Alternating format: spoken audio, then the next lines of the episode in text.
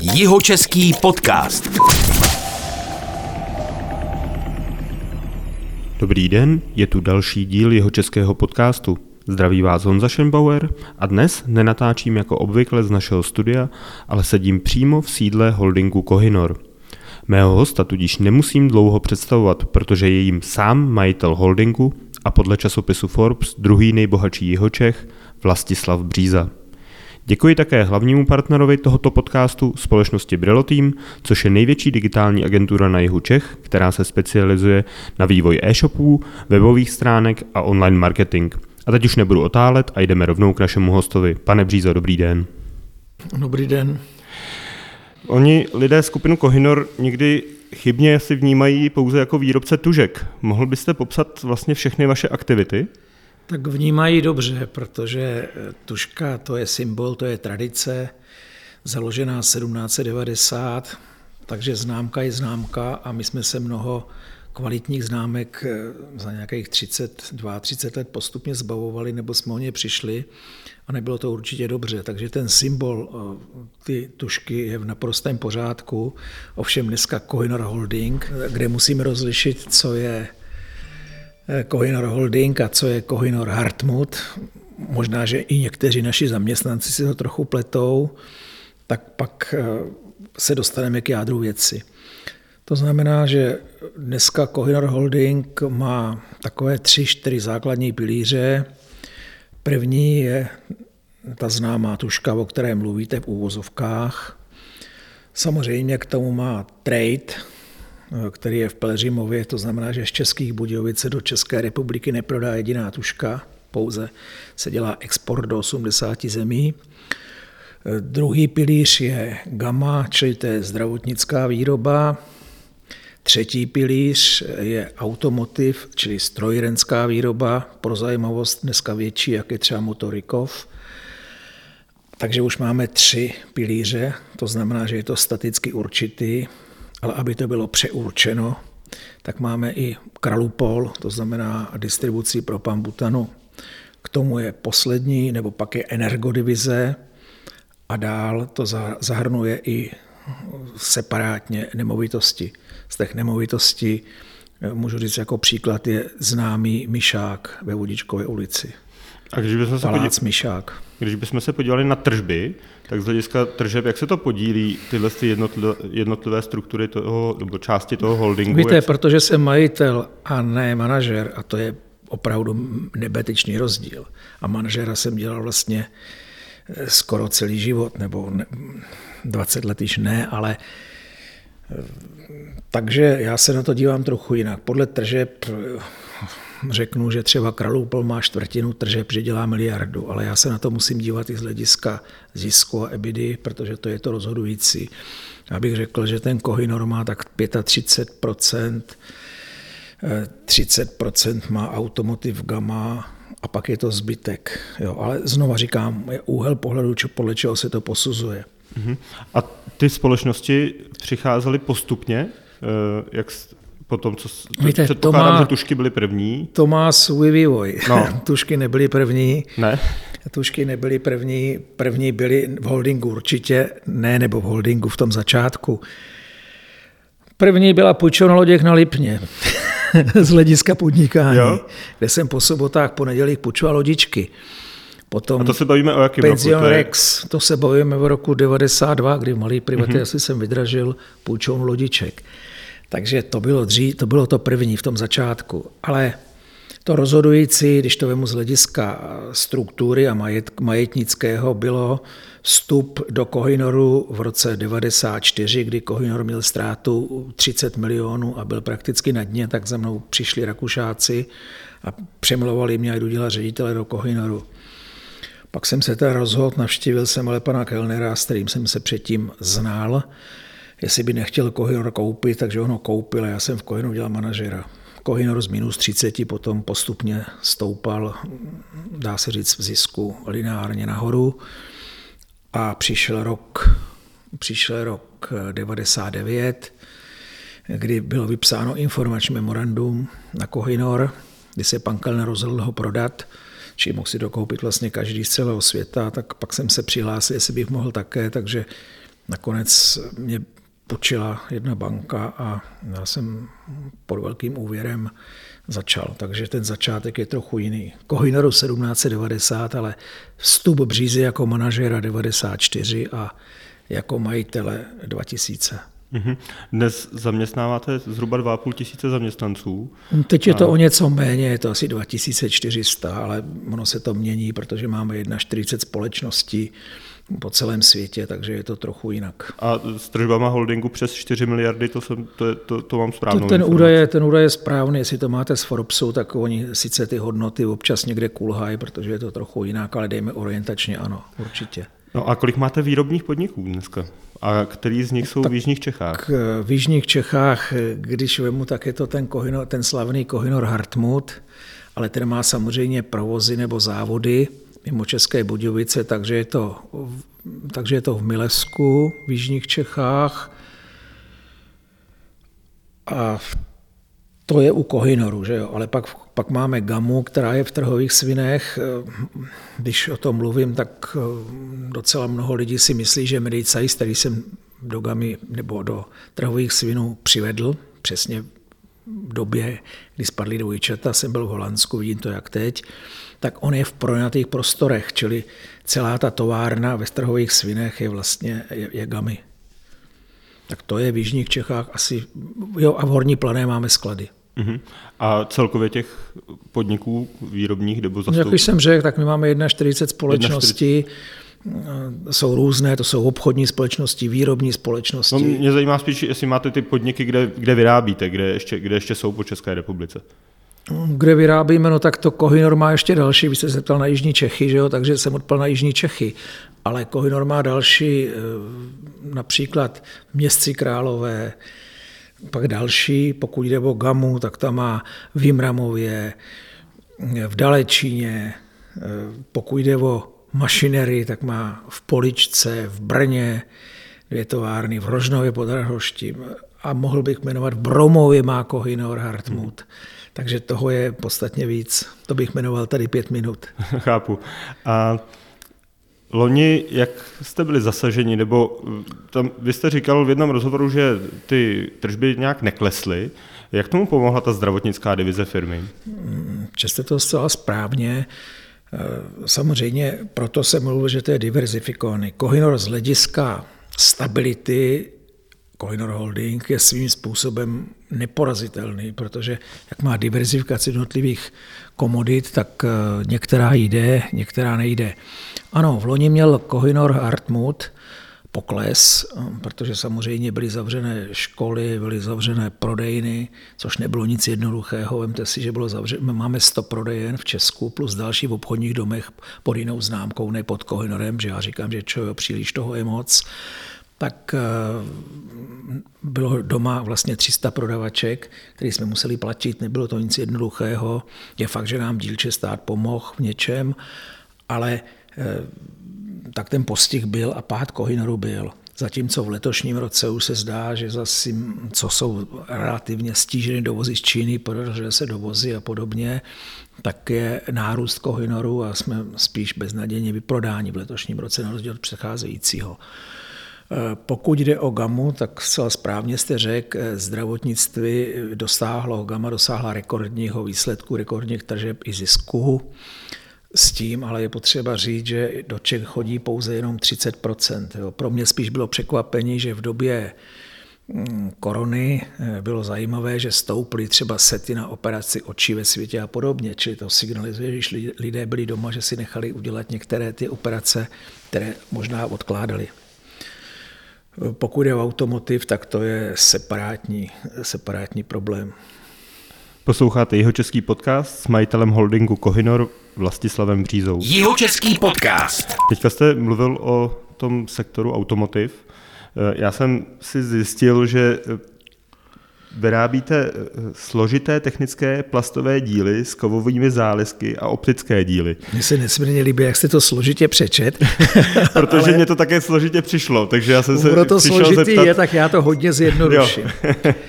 Víte, pořád to napadání a povídání některých politiků o tom, jak eh, děláme výrobky, bez teď nemyslím jako holding, ale eh, jako Česká republika, výrobky bez přidané hodnoty. Že jsme montovna, to a že jsme slyšíme, no. montovna. Ono to tak úplně pravda není, že jo, já si nevím představit eh, montovnu typu, kdy vyrobíme nástroje, čili proto tak složité. My vyrobíme nástroj, který potom lisujeme součástky dohromady na stříkovacích lisech, například, který lisujeme pro automobilky a můžu říct všech, eh, všeho druhu.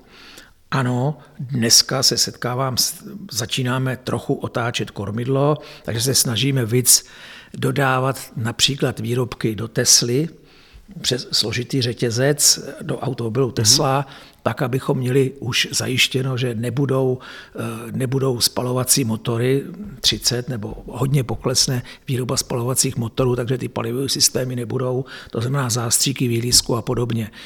Eh, takže tam se snažíme přeorientovat na, na elektroauta, který ať chcem nebo nechcem, protože Němci rozhodli, tak to tak bude.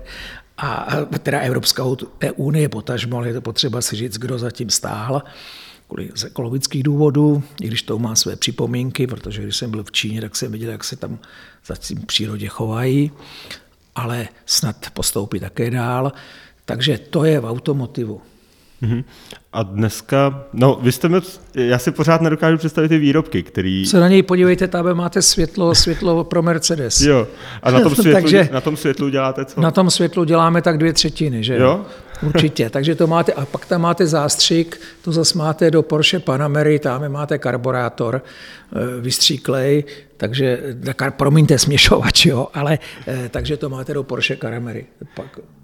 A Teďka slyšíme v poslední době, já jsem slyšel i z asociace automobilového průmyslu, že, že te, třeba výroba Škodovek poklesne jako o 25% no, kvůli těm čipům. Vovic, jo. Poklesla ještě o víc, no poklesne. No. Tak nějak ona bude 800 tisíc místo milionu 200 nebo milionu 180. No, no, no, něco o 200 tisíc vozů mm-hmm. zhruba. A jak tohle to vás zasáhlo? Takhle ten pokles je v celém Volkswagenu. Pro nás Škodovka je díl, dílče, protože jak jste slyšel, vyvážíme do všech dáváme do všech značek světových. No právě Tesla pokles nemá, jak jste říkal, že dodá, chcete dodávat i do Tesly, tak no, to je no, jedna z automobilek, která... právě Tesla, no tak jako představte si budoucí, budoucí elektroauto má čtyři motory a to je všechno, že jo, na každém kole, když to přeženu, no jo, ale má světla, na který koukáte, a má ostatní, má ostatní věci, které z umělé hmoty jsou a které musíme dělat a vyrábět. Takže to je ta orientace. Ano, nebudou to palivové systémy.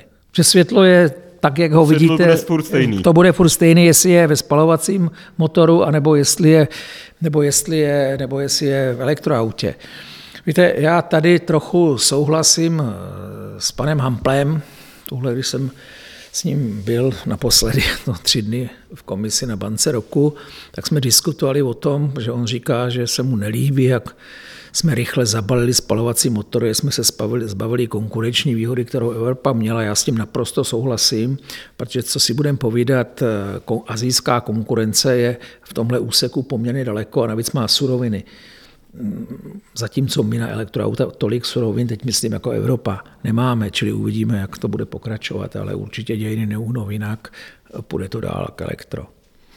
A z hlediska toho, že teďka máte pokles výroby, zaznamenali jste i to, že by byl pokles zaměstnanců v rámci toho sektoru automotiv, nebo si ty zaměstnance držíte, protože potom přijde zase lepší doba?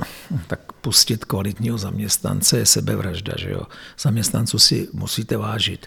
Problém je, že každá výroba, každý sektor unese něco jiného, což zaměstnance relativně někdy ani nemusí zajímat, já tomu rozumím ale asi těžko eh, můžete konkurovat, eh, když vyrábíte dřevěné tušky, které to know-how mají v tradici, ve známce a v tom ostatním v kvalitě, tak můžete konkurovat, kde to má nějakou cenou hladinu a zákazník je schopen za to dát to a to a nejste schopni nařídit, já dneska prodám potravinu, zdražím ji o 10% a ty si musíš koupit a mě ten zisk zůstává. Tohle nemůžete u tužek udělat. Že jo? U těch autáků tam je to velká konkurence a já osobně si myslím, že ty ne, nekvalifikovaný, nekvalifikovaný jako dneska, abych to řekl přesně, nekvalifikovaný výroby nebo jenom stříkárny jako takové, kdy nemají kon, kon, kon, konstruktéry. My třeba v tom Ponasu máme 20 konstruktérů, že jo? takže to je ta přidaná honta, o které mluvím, či to není žádná montouna. Tak tam, to, tam teprve uvidíme, kam se to dostane. A teďka mě ještě napadla otázka k té zaměstnanosti. Je něco, co by tomu českému trhu, protože tady máme nějaký 3,5% nezaměstnanost, že je velmi těžké tady schánět pracovníky. Je něco, co by tomu pomohlo z vašeho pohledu? Tomu můžou pomoct jenom cizinci. Nic jiného. Kdy to v Německu je to samý. A je, je, jak... Víte, já za mlada pamatuju, je to neskutečné, když jsem s Turkama stavěl německý dálnice jako študák, že mě zajímalo jediný, co si vydělám, že abych mohl koupit budoucí manželce prstínek z Kennedy, vidím to jak teďka, že jo, zlatý. Takže a byli tam Turci a pár náš študáků. Víte, takže to začalo v Německu už před těma mnoha, mnoha lety, takže ta cesta je, že prostě musíme sem některé, některou tuto pracovní sílu pustit. A z jaký země by to bylo asi nejvhodnější? No, tak je já to, to, to, já to, to, já to nechci evropský... rozdělovat, ona každá země má no. svý, svý přínosy pro nás nejsnažší jsou Ukrajinci, ale, nebo pracovníci z Ukrajiny, ale eh, já to nechci specifikovat, protože to se nedá úplně říct, každý, každý je nějak jinak.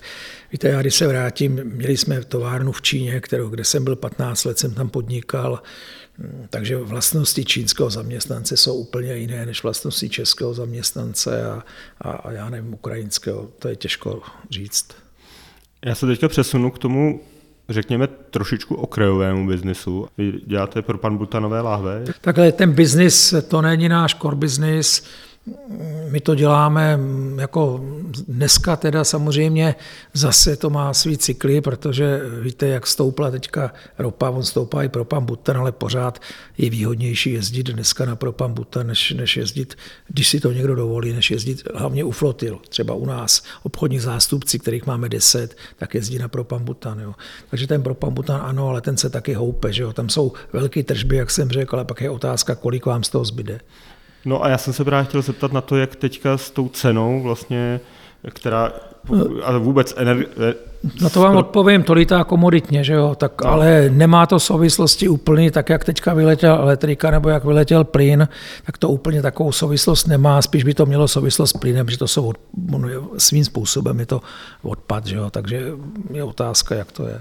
A ty vyšší ceny eh, elektřiny jako takové, tak ty se nějak vašich závodů dotýkají, nebo No, tak ty se, ty se dotýkají podstatně, když vezmete, že za holding eh, máme kolem 90 milionů za elektřinu, když vám to někdo zdraží o 30%, tak si to vemte, kolik to je peněz. Jo? A to, to jsem na minimum 30%, to šlo ještě podstatně víc nahoru, takže to se promítne a proto, proto ta inflace, která je sem dovezená, ta nemá nic společného s naší ekonomikou, protože ta začíná od východu. Tuhle jsem tady měl, že máme v Rusku společnost, měl jsem tady eh, tu šéfovou ruské společnosti, která se sem podařila dostat. Se mi, eh, když jsem měl do Prahy, tak jsem mi vzal na letiště, abych si s ní popovídal. A když jsem se jí zeptal, jak je to u vás inflaci, tak první začala bumága, začala papírem, prostě to, co by u nás řekl každý, kdo v ty, v ty branži je a, a podniká, takže říká mi to od východu až po západ. Dneska prostě ty, tomu se nikdo neubrání. A je to tak, že i v takhle velkém podniku nebo holdingu eh, se vás dotýká to zvýšení cen v nějakém časovém horizontu, nebo máte nějak zafixované ceny na nějakou dobu? To mně se to podařilo u elektriky zafixovat, takže eh, takový skok to úplně nebude. Má to docela velkou, velkou přinou hodnotu například u hotelu, že tam si to neumím představit. Ty čtyři hotely máme a třeba na Olympii to topíme elektrikou, či je to ekologicky pomocí vrtu a tepelných čerpadel. Eh, tak tam si myslím, že ta fixace, kdyby nebyla, by to mohlo být relativně smrtící. Ale jinak ano, postihne to ty menší a, a nebude to nic příjemného. Ale nás taky samozřejmě. Podnikatel na to zvýšení cen vstupů, vlastně zvýšení cen eh, energií může reagovat jedině tak, že zdraží ten výrobek, nebo? No tak hlejte rezervy, protože ty už nikde nikdo nemá, jo, protože to už je nenávratně pryč. Můžete mít nějaké rezervičky, tam jiná cesta není, než že si to spočítáte a včas včas zdražíte výrobek. A teď je otázka, co tomu řekne zákazník. To je to, co jsem vám říkal, když budu v potravinářském průmyslu a budu vyrábět potraviny nebo cokoliv blízko k tomu, tak když to zvednu, tak vám nezbyde nic než to koupíte. Zcela logicky, mm-hmm. že jo? A já ten zisk si udržím. Ale když budete dělat tušky, tak prostě, když bude vejš, jak se říkalo, do žlabu, tak si ty tušky nekoupíte a my to značně pocítíme. Ve, vaší, ve vašem holdingu jsem našel taky to, co jste nejmenoval, a to je logistika. E, našel jsem Kohinor Aviation. E, co si, chápu to správně, jako osobní leteckou přepravu, kterou nabízíte? Chápete to dobře, my nenabízíme. My jsme koupili letadla, který provozuje, e, provozuje samozřejmě někdo jiný. Travel Musím vám říct, že jsem se velmi dobře, protože já to není, není pro Břízu nebo pro rodinu Břízu, absolutně, my s tím nelítáme třikrát do roka, tak a to ještě zvažuju, protože když letím třeba do Ruska, když jsem letěl, tak zjistíte, že v Rusku parkování toho letadla, když tam, jste tam tři, čtyři dny, tak zaplatíte takový ranec, když to řeknu, že se vám to nevyplatí a letím radši linkou. Jo. Tak uh, jsme se do toho trefili, abych to dokončil, protože dneska, kdo má peníze, tak lítá soukromí letadly, kdo ty peníze opravdu má, kvůli covidu a já nevím čemu všemu, takže tam ty tržby stouply a je to docela výhodná investice. A jak velký jsou ty letadla? To jsou tak prostě jsou, pro osobní nejsou přepravu? některých velký, že zase tak bohatý nejsme, nebo holding není tak bohatý, ale je to pro těch, jedno je pro 8, druhé pro 10 lidí. A, a do let to má po Evropě bez problému. Posloucháte jeho český podcast s Vlastislavem Břízou, majitelem holdingu Kohinor. Jeho český podcast. Teď už k vašemu hlavnímu produktu byla tuška, to první, co řekněme, jako Hinor Hardmut udělal? No tak... Když beru historii společnosti. Takhle historie společnosti 1790, no.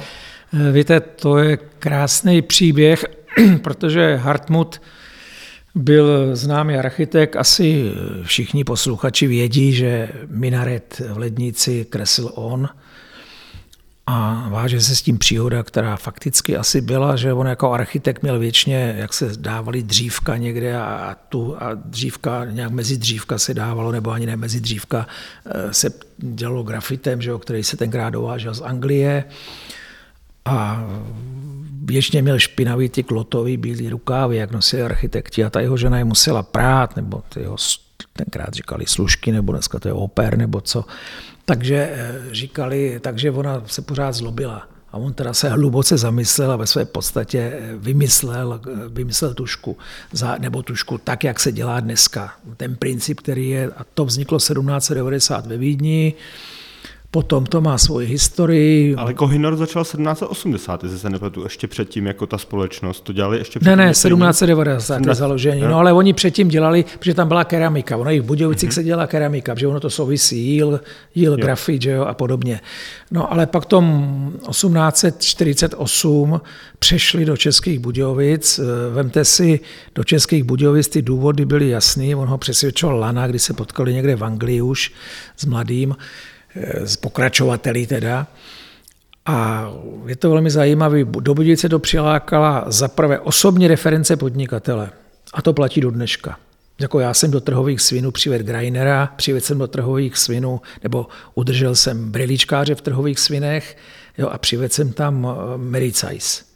Že ten podnikatel přijde, protože to neudělá starosta. I kdyby chtěl, že jo, tam musí někdo zaručit, přijít, říct ty výhody, které jsou. Tak něco podobného logicky bylo do Českých Budějovic, laciná pracovní síla, laciné pozemky na okraji města eh, Českých, Českých Budějovic, dostupnost zdrojů a doprava.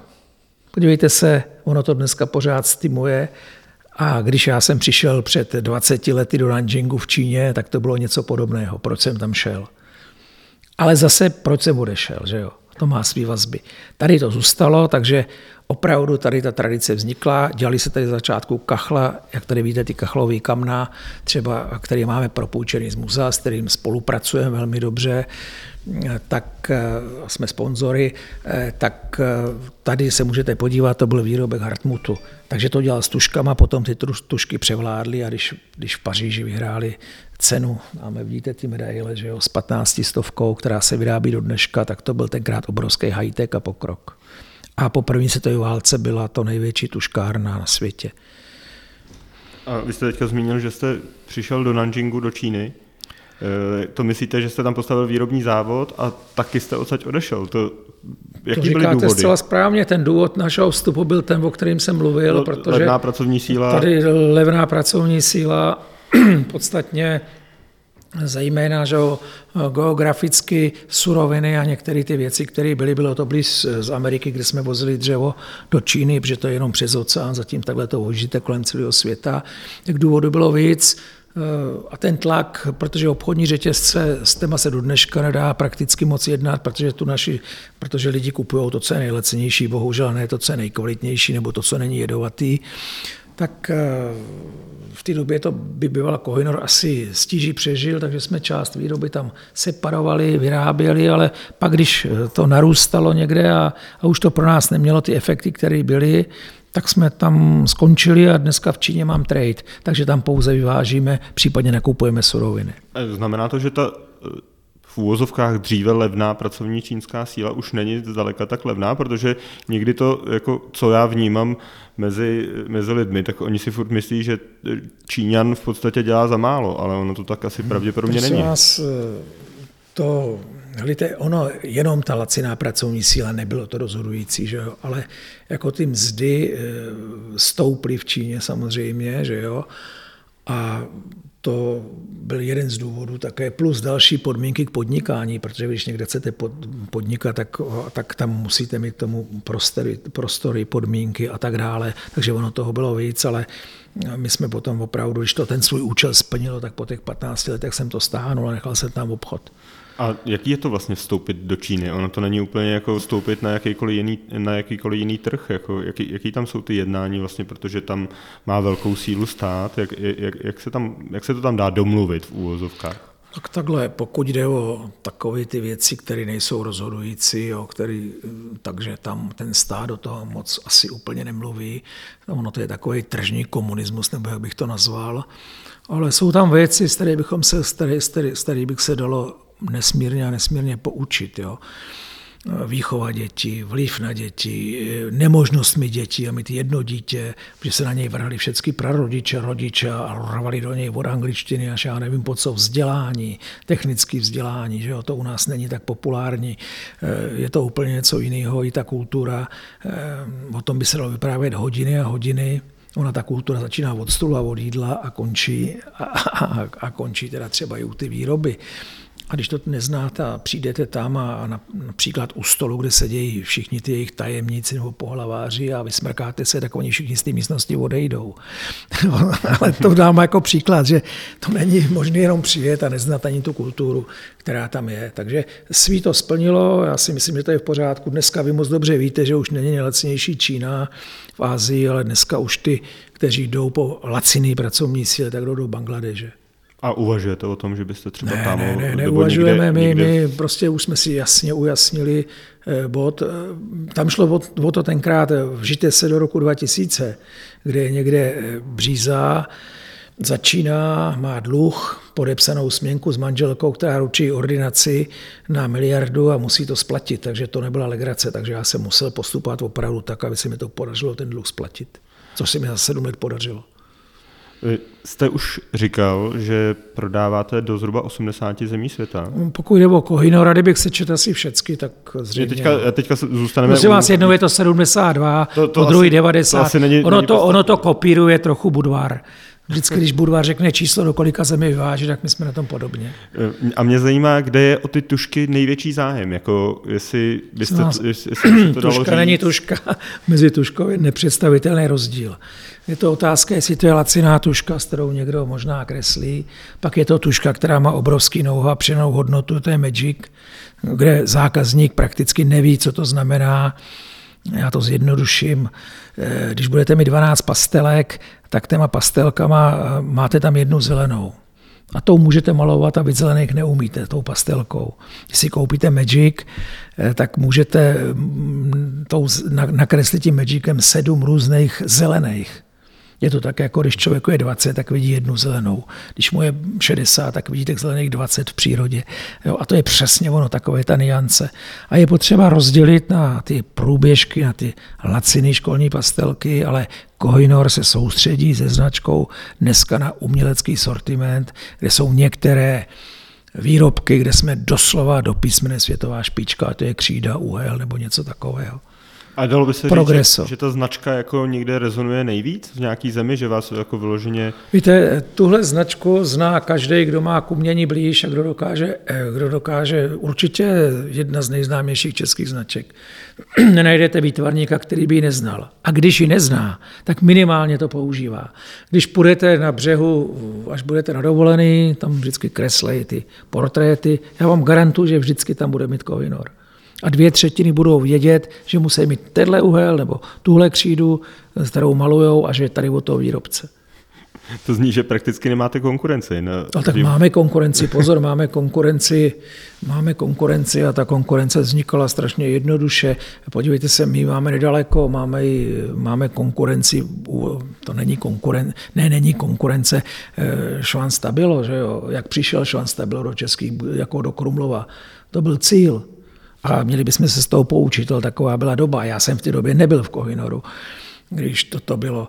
Ehm, prostě majitel Švanu, protože sídlili 400 metrů od Hradeb, kdysi v Norimberku, tak věděl, že tam nemůžou být. Město jim dalo peníze na to, aby se vysídlili, takže to bylo dost velká částka.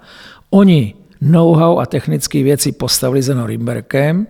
V Čechách dostali investiční pobídku, či stát to zaplatil a když vybírali místo, tak ho samozřejmě vybrali, aby měli kvalifikovanou pracovní sílu, která umí vyrábět tušky, která má know-how.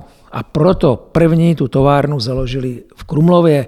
Mnoho pracovníků, tenkrát, to já jsem tady nebyl, přešlo z toho Kohinoru, nebo ty špičkovi, nebo ty, co znali, příklad Honza Karle, když si vzpomenu, můžu jmenovat další, přešli do, do Švanstabila a tam vlastně začínali.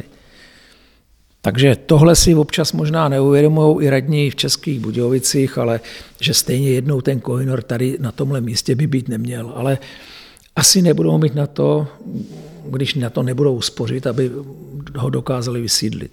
No na to jsem se zrovna chtěl zeptat a přesunout se právě do těch Českých Budějovic. Vy tady máte poměrně hodně nemovitostí, jestli s tím máte nějaké další plány, eh, protože i se hovořilo tady o tom parkovišti. Víte, bylo by špatný, kdybych já se nedíval na 15 let, 10-15 let dopředu. Každý manažer, ať mu je kolik mu je, se musí dívat dopředu. Jak trochu eh, zastaví a přestane se dopředu dívat, tak nemá šanci do budoucna na úspěch. A v tomhle případě rozdělme to na nějaké tři části v tom objektu, co dneska sedíme, čili ten objekt, jak je tady vila, která není ani Kohinoru Hartmut, která je holdingu, Eh, a má reprezentační účely, hlavně, že tady se vystřídají cizinci a teďka dokonce Rakušáci sedějí vedle, protože tady sedíme my dva, ty jednačce. Tak eh, tím pádem eh, to, to by mělo zůstat, tato část, včetně ty tiskárny a ty gumárny, která tady tenkrát byla nevhodně do ty nádherné zahrady zasazena. Potom je ta část, která je na druhé straně, ta klasická tuškárna, tuhárna, hm, kde jsme do dneška, kde vyrábíme, kdy ekologicky nás to stojí velké peníze, na rozdíl od Číňanů, že to musíme zabezpečovat a jenom výměny, výměny vlastně pershingu, jak my říkáme, stojí třeba 3 miliony ročně, tak eh, proto ta tuška musí být i dražší, že jo, by se vyráběly v ekologickém prostředí. Eh, tak eh, tady ten objekt, nad ním vysí otazník. Je otázka, jak jednou skončí. Čili zřejmě, kdyby, kdyby zde byl osvícený, osvícený primátor nebo osvícený radní, bohužel Budějovicích mi řekne, co se za posledních 30 let postavilo. Já pořád neznám nic významného. Ano, udělali se drobné věci, knihovna a tak dokonce kraje a tak dále a tak dále, ale něco, něco významného to tady jako asi není, nebo oponujte mě. Nevím o tom. Co vás napadá, tady, že padneme tady... na zadek, za 30 krom... let jsme tady naši radní něco vybudovali, radnice to někam posunula. Nepostavilo se tady nic. No vidíte. teď jenom jeho český divadlo, jak dlouho žádá o to, aby se tady něco reprezentativního Já se nikoho nechci dotýkat, ale jenom vám to říkám na rozdíl od těch hradních. Tak, že kdyby poslouchali eh, starého, starého podnikatele, já se tak můžu už nazvat, že mám něco za sebou, dokonce se mi něco dokázal snad, někam to přivízt a zachránit ten Kohinor, eh, tak by asi měli říct dobře, uděláme dohodu, že vysídlíme v té části, eh, o které jsem mluvil, Kohinor někam v menším, zřejmě na kraj města, nebo někam jinam, nebo nevím, nebo ne, nechci říct nevím, prostě vytvoříme prostředky a koupíme to za tržní cenu, která odpovídá. Já rozumím, že tržní cena té části je dneska půl miliardy, to je bez diskuse, jo. o developeru to znám. A postaví se tam něco, co bude odpovídat a určíme developerům, co tam bude nebo nebude, že jo, a tak dále. Ale to by museli říct právě, ano, bude to trvat 10-15 let, uzavřít e, s Kohinorem, e, Kohinorem Hartmut dohodu, že třeba každý rok odloží něco a podepsat smlouvu smlouvy budoucí, že ten Kohinor v úvozovkách opustí, opustí tady ty prostory. Protože to nemůžete z toho rozpočtu, který dneska Budějovice mají, prostě uhradit. To je nesmysl. Či na to byste musel spořit z vizi, co s nima chcete udělat. Jenže každé čtyři roky změníte radnici, přijde jiný politik a pak výsledek je, jaký je. to má výhodu firma, kterou když řídíte relativně osvíceně, relativně osvíceně, nebo pokud možno osvíceně, máte zájem tu firmu předat a pokračujete, no tak musíte se dívat vždycky dopředu. A to tohle tady bohužel chybí, či zřejmě tady ta továrna bude podstatně, podstatně díl. To je ta část dvě, ale pak je část tři, o které už jsem mluvil. Dneska, kde je Lidl a Delvita, ty pozemky jsou ne Kohinoru Hartmut, jak si lec kdo myslí, včetně našich zaměstnanců, ale jsou Kohinoru Holding Praha, což je podstatný rozdíl. Není snad jediný v tom, že má jednoho vlastníka, ale jinak jako jsou to úplně jiné organizace tak tam samozřejmě 2027 Lidl i byla určitě nebudou, opustí, já jim neprodloužím, nebo neprodloužíme zcela určitě, abych nemluvil v singuláru, neprodloužíme smlouvu a měla by tam vzniknout buď osví, něco osvíceného, my na to budeme mít připravené prostředky, tím myslím osvíceno jako stavba jako taková, no, nebo to za, za, zaplníme domama, jako jsou v Komenského, pak to komerčně bude dokonce výhodnější. Že jo. Tím, co, co myslíte tím osvíceného? No tak tam může vyrůst nějaký Včko nebo něco takového, něco, co by bylo nadčasové, co by opravdu se řeklo dobře, tak v Budějovicích tohle vyrostlo, eh, protože most, který vyrost, a to teď to nekritizuju, to je v pořádku, poslední stavba, která se otvírala, byl tam most přes přes Vltavu, že jo. No. za Beneše možná, za, za, primátora. Ale já nevím, co teď tady jako, za, připomeňte mě. Myslíte, myslíte ten, co... Jo, jo, jo, jo, ale no, no, to, jasně, no, tak snad. Ale no, ne, já nevím, na, jo. To jako, na střední škole v té době. To. Rozumíte, jako, podívejte se, jak je zahuštěná čtvrť, čtvrť jako krásný, ambice měla měla čtvrť táme u Vltavy, dneska jak je to zahuštěný, že jo, se tam dojdete podívat, to jak paneláky naplácejí na májí pomalu a má tam, má tam virus další, jo, takže mm, nevím. A mě zajímá, co, co, co se děje jako v hlavě podnikatele, když Logicky člověk by tam postavil jako rezidenční čtvrť, což asi přináší největší zisk oproti tomu, když by tam... Dobře, helejte, ono něco... taky po vás má něco zůstat a podnikatel má být načasový a neměl by, neměl by vidět jenom pořád furt za vším hledej peníze, to je pravda, ale musí na to mít a musí to mít nějaký grády. Kdyby takhle naši přeci nepřemýšleli, tak tady jsme neměli ty krásy, který, který máme. To je jednoznačný, že jo? Ale já na to odpovídám.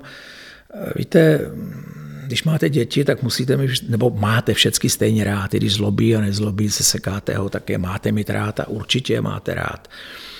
A já, když mě dělali eh, teďka, když byl covid na jaře, tak říkám, připravte mě, ať můžu jezdit po továrnách a připravte mě papíry. Já jsem vlastně zjistil, že, že mám v 21 českých městech povolení jet, že tam v 21 městech mám starosty, já mám sedm hejtmanů, že jo, vlastně, nebo šest hejtmanů bez Prahy. Jo. Když to vemu, kde mám fabriky, nebo mm-hmm. kde bych měl podnikat, tak to je, to je otázka vztahu, to, co se vybuduje, to, o co kdo má zájem. Třeba teďka v Police jsme koupili od Američanů, a je to zajímavý příběh. Američani postavili továrnu, před dvěma lety to dokončili, má 1,7 hektaru výrobní plochy, dovedete si to představit.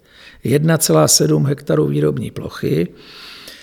Zacvakli to a řekli, jdem do Itálie, tady v Čechách je draho. Už je drahá pracovní síla a jdem do Itálie.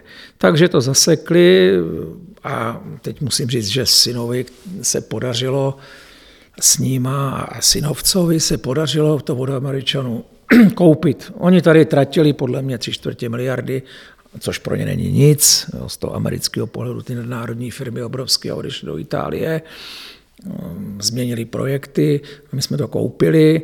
No a tu továrnu, která z těch továren, co vlastním byla nejmladší, jsme se dohodli se starostou Poličky, pan Martinu, bývalý poslanec, teď teda už poslanec není za ODS, výborný člověk, Domluvili jsme se a ta továrna se zboří a postaví se tam retail park, protože je to kousek od náměstí.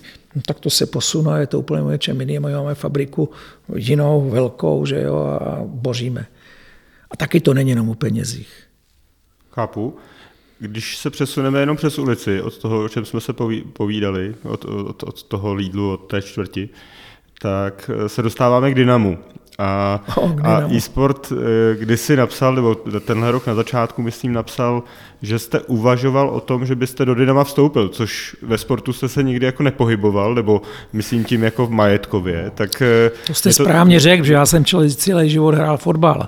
jo, ale mě, mě zajímá, nebo, jestli ta informace... A lyžuju do dneška aktivně docela. mě, mě zajímá, jestli ta informace byla pravdivá, že jste o tom uvažoval a Eh, proč nakonec, jestli teda byla pravdivá, tak proč jste od toho ustoupil? Tak já jsem neustoupil, ta informace je stoprocentně pravdivá, nebylo to žádné plácnutí do vody. Mě navštívil pan Sivok, jestli bych eh, nevstoupil do Dynama. Já jsem si nechal čas na rozmyšlenou, on teda mě řekl určitý, určitý projekt nebo jeho představy.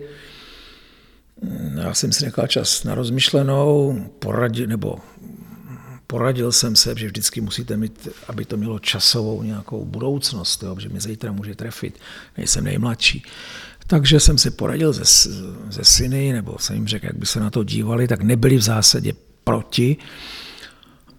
A takže jsme se Sivokem připravili, s panem Sivokem jsme připravili projekt, jak by to mělo fungovat, co by to mělo být, začínali od mládeže, co by se mělo udělat. Vzali jsme si vzor od Salzburku, že jo, já už jsem pomalu plánoval, že pan Sivok odletí do Brazílie, protože když jsem byl v Brazílii a viděl jsem tam cestou na letiště, já nevím, nějakých jedete půl hodiny, tam jsou jenom břiště, tam vidíte ty kluky, jak tam běžejí, tak si uvědomuju, že tam, se, tam těch talentů je nádherný, když je pozorujete, ale ten přechod od maminky sem to vždycky většina nezvládne, tak jsme měli připravený, co bychom udělali, jakou školu a tak dále. Eh, no a s tím projektem jsme přišli, pan, panu Savojkovi jsem řekl jasnou, připravil jsem peníze, a panu Sivokovi jsem řekl jasnou podmínku, že chci, aby tam měl 7%, aby dal 7%, že když by to nevyšlo, aby to bylo nás oba. Ona to kejf, no ale pak ten, pak ten prodej mě do dneška z neznámých důvodů eh, jako to nebylo prodáno, takže dneska, dneska to, měl to koupit Autodraft, ten to nekoupil. Dneska to vlastní pan doktor Koubek, kterýho já si vážím, protože u mě dělal u mě pracoval vlastně 4-5 let jako právník a ty práva dělal špičkově, nemůžu říct křivý slovo. Takže a dělá v organizaci taky, takže si myslím, že tohle on tam uplatní. E, já jsem, když jsem se s panem doktorem Koupkem bavil, tak jsem se samozřejmě doporučil, že já jsem s panem Sivokem měl určitý plány a tak dále. Dneska se zdá, že, že, že, že pan Sivok teda má sportovní, sportovní ambice, e, Dynama na starosti, toť vše. Takže ty plány, a to asi možná není otázka na vás, ale ty plány jsou asi nižší teďka v současné době, než, než jste měl jako vy. Protože no tak já neříkám. Měli jste vyčíslený, takhle, já jsem celý asi, váš plán? No ne, jako... tak jako to ne, na tom není špatného. Hlejte, já mám kamaráda Ludvíka Karla, to je majitel Liberce, my jsme opravdu kamarádi, takže vím, o co jde. Hlejte, Ludva Karl mě tehdy slavil 75 a na tom plátně vlastně mu všichni známí fotbalisti že mu to pouštěli, že ho přáli hodně zdraví a tak dále. Říkám, Ludvíku, jsi 20 let nebo 15 let v tom fotbale, kolik tě to za tu dobu stálo, nebo kolik jsi na tom viděl, ty hraješ ty poháry, někam to, někam to. No, prodává hráče. Prodáváš hráče, o mě dokonce, když to říkáte, já to nemůžu říct, pro Steiner a řekl mi, kolik na něm viděl, ale říká, no tak hele, za tu dobu jsem do toho dal tři čtvrtě miliardy. No, takže to je jako myslet si, že na tom někdo zbohatne nebo vydělá, to určitě ne, to musíte brát. Víte, ta moje představa byla, taková, že tady furt se křičí v Budějovicích a oni tady nejsou peníze a podobně. Že jo? Nadnárodní společnosti ty ani nemůžou, protože manažer toho zavolají. Já to vím podle toho, když jsem dával na fotbal tenkrát 200-300 tisíc a to jsem dával v úvozovkách, aby to moc Kellner nevěděl, že měl sláví v té době. Že jo? A jako manažer. Takže jsme říkali, dobře, rozdělme sféry vlivu tak, že eh, jako Kohinor nebo potažmo rodina Břízu vydělala fotbal, Milan Teplej, kamarád, by dělal, by dělal hokej jako a, a, a volejbal by dělal Honza Divišu, což ho dělá. Že jo? A že by to bylo někde rozložené a každý bychom na to měli mít garanci a, a fanouškové, když by se nedařilo, by měli konkrétně komu nadávat. Ale to k tomu, to nevyšlo, prostě člověk mění, život mění, takže já už to je etapa za mnou. Jo. Tím neříkám, že když se Dynamo že by měl pan Koubek nějaký potíže a přišel, že to prodá, tím neříkám, že bych to nekoupil. Ale to dneska není na pořadu dne, že pan Koubek je schopný a myslím si, že, že, že, že, že Dynamo bude na tom dobře. Zeptám se na předposlední otázku a to je, jaký je vůbec váš vztah k Budějcím a k Jižním Čechám? To je otázka, kterou pokládám každému, protože představujeme zajímavé jeho Čechy. Vidíte, jak chvilku přemýšlím. Já jsem přišel do Budějovic eh, proti své vůli. Já jsem přišel z východních Čech přes Prahu, kde jsem potkal ženu, která byla na Medině a protože měla krajské stipendium 40 tisíc v nemocnici, tak nebyla šance prostě to zaplatit. Takže jsem musel vlastně byť tenkrát na ty první vysoké mám spalovací motory, takže jsem do motoru mě tady nevzali, takže jsem šel zvedl lau a viděl jsem, že tady je kohin, tak jsem se ptal, jestli nechtějí konstruktéra. Takhle jsem začínal. Takže ten začátek Funky Schwer, říkají Němci, ten opravdu byl tvrdý, ale za tu dobu, víte, jsem k tomu přivyk, zamiloval jsem si Lipno, Zadov, nakonec hotel Olympie na Churáňově, toho je příkladem, který stál 250 milionů a návratný určitě nebude. Eh, takže to je ten vztah můj, který postupně sílil, zatímco první syn se narodil ještě v Hradci Králové, eh, tak vlastník, ten mladší syn, už samozřejmě se narodil v Českých Budějovicích. Takže vidíte, že byť násilím, tak, ten, tak ta láska vznikla k těm jižním Čechám a je to jasný, že v mladém budu mít rob. A teď poslední otázka a to je, tam mě napadla v souvislosti s tím, když jsem si procházel ty žebříčky eh, bohatých a tam jste, z toho jste vyšel podle Forbesu jako druhý nejbohatší jihočech po panem Teplem, teda Vofous, bych řekl. No tak Vofous, ale Včku je to asi jinak. To, no, prostě to je nepodstatný, jo, to dělají já, lidi, já to který, chápu, ale to, moje to, otázka to, to, to zní... vůbec to nemám rád, jo. moje otázka zní, eh, za co vlastně Hlejte, já bych, utrácí... na to vám odpovím, já bych chtěl být bohatý duchem a ne penězma, to je, to je daleko lepší. Co to znamená být bohatý duchem? Když Maria mít přehled, vidět, znát, umět, jo, to je úplně něco jiného. Oduševněli, teď víte, co to znamená, to, to, je, to je nádhera. Tím neříkám, že byl někdy filozof, ale to je daleko hezčí, to je, když to z člověka září, že má moudro, že něco může říct, že něco umí, že umí něco spočítat. Teď to je nádhera přeci. A těšíte se, že letos konečně vyrazíte na hory do Rakouska? Ono tak já mám něco na planaji, takže těším se, že jsem sezonu vynechala v mým věku, vynechal vždycky sjezdeckou sezonu, eh, to není, nic, to není nic příjemného, uvidíme, já doufám, že, že to bude všechno v pořádku. Já jsem teda v zimě jezdil hodně, hodně na běžky na, na Churáňov, na Olympii, protože pokládám Zadov za dokonalý středisko, jižních Čech, přirozený středisko, protože není tak přeplněný přeplněný jako horská kvilda a Modrava, kam jsem kdysi běhal s klukama ještě v tom začátku nebo v těch 80. letech. Trochu mě tam mrzí, že ten stadion, který tam je a který byl tenkrát v 83. postavený, ono má, dneska je vlastně státu, vlastněný, takže podívejte se, kde je dneska nový město na Moravě a kde je dneska ten stadion na Zadově. Ale jinak ty stopy a není, není Zadov tak přeplněný, tak jak je ta Kvilda Modrava. A teď jsem byl teda mm, před 28. října jsem se to tam všechno prošel a projel znova a viděl jsem ten obrovský pokrok, když tam přišly ty pražské peníze do těch chata chalup, kam se dostala Kvilda, kam se dostala ta Modrava a to povídří vůbec jako takový, že to je obrovský pokrok.